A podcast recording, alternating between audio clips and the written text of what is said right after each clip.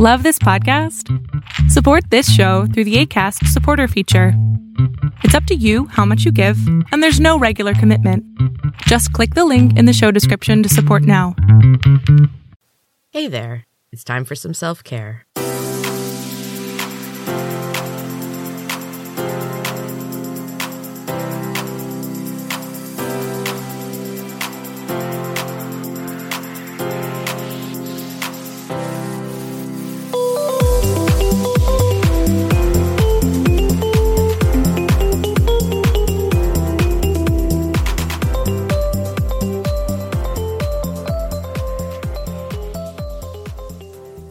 Welcome to Self Care Saturday. So, today I want to talk about fear. Everyone has felt it in one way or another, some greater than others, and some more consistently. So, there are definite drawbacks to fear. If you allow it, fear can keep you from trying anything new, um, taking risks, reaching for a dream. It can keep you from doing things that could improve your life and happiness. But there are also benefits to fear. Of course, the main benefit is keeping you safe. It is a primal instinct that was intended to keep us alive. But as anyone with anxiety knows, modern times can make this primal instinctual reflex go kind of haywire. And this benefit can become a drawback very easily. There are other positive benefits to fear. Um, it can be a good tool for growth. Sometimes fear can pinpoint problem areas and things that need to be addressed. I would say that until quite recently, I lived a very fear based life. I can look back and see how it shaped my choices and my actions pretty much up to this point. Not every choice was to cower. I am incredibly stubborn when I want something, and I can hold my ground when I deem something worthy of the effort. Because it is an effort every time. Um, it is absolutely terrifying to try to stand up for myself and say what I want. Fun stuff. of course, there have been many times when fear thwarted something that I wanted as well. I stopped running for years after a scary interaction while I was out running. There were other reasons than that that prolonged the no running, but the reality was when the health stuff was fixed, the fear still remained. I also just started up uh, Taekwondo again after over a year off. And I have found that fear and taekwondo are pretty uh, tightly woven in my life. Fear initially drove me to taekwondo, and it also almost kept me from trying it. I will never forget the feeling I had walking up to the building for the first class. I almost turned around and walked away because I was so scared. Um, but I went, and my first fear was tamed, and it was just the beginning. I've been through some scary stuff over the years um, since I started Taekwondo, but it is the one thing that I have clung to throughout it all. My second goal was to learn enough to feel confident in my abilities to defend myself. This last year, I have found that I have that confidence now. Maybe it wouldn't go well if I had to defend myself, but I feel like I have a fighting chance. And it has allowed me to get back to running. It's just incredible. Even so, when it came time to go back to class, I was apprehensive. Um, I kind of thought I had forgotten everything and would be back to square one. Um, I thought my uniform wouldn't fit, etc., etc., etc. I almost quit before I even went back. I could have stopped. Um, I've gotten to high blue, and that is pretty good for a 40 year old woman. I have a lot of other goals that I could be working on instead. Honestly, my feelings about going back have been very jumbled. It was making me anxious and fearful. So I meditated. Um, I would highly encourage that anytime you feel confusion about a decision and paralyzed about making it, just meditate. Your brain already knows what you want. I also journaled. And I realized what I want most out of all of my possible goals right now is a black belt. I've wanted one since I was a kid, and I am very close. I knew that if I was going to commit to going back to class, it had to be for my own reasons, and I needed to go in completely focused on that goal.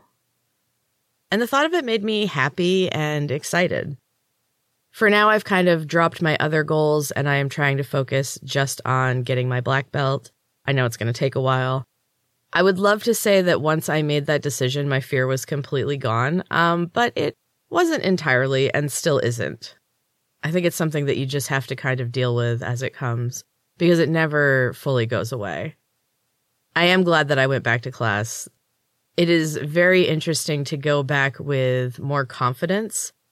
Just in myself, I'm not like worried about anybody watching me or what other people are doing. I'm solely focused on just doing my thing. And I'm pretty confident that I can do everything that's being asked of me, which feels great. Anyway, so in case you can't tell, I'm kind of obsessed with the idea of fear. I really believe that it is the root of almost all negative emotions. And I don't love the word negative, but I'll use it here to make my point. My interest in fear kind of began right after my dad died. Grief is a wild animal, and it brings everything to the surface. And for a while, I was drowning and lost and just looking for anything to hold on to. I was focused on weightlifting at the time, and I was listening to a podcast that was about health and fitness. And one day they interviewed a woman named Kristen Ulmer about a book she had written called The Art of Fear.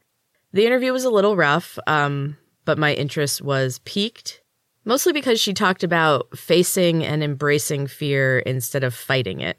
And I had never really considered that before. I ordered her book and I read it immediately.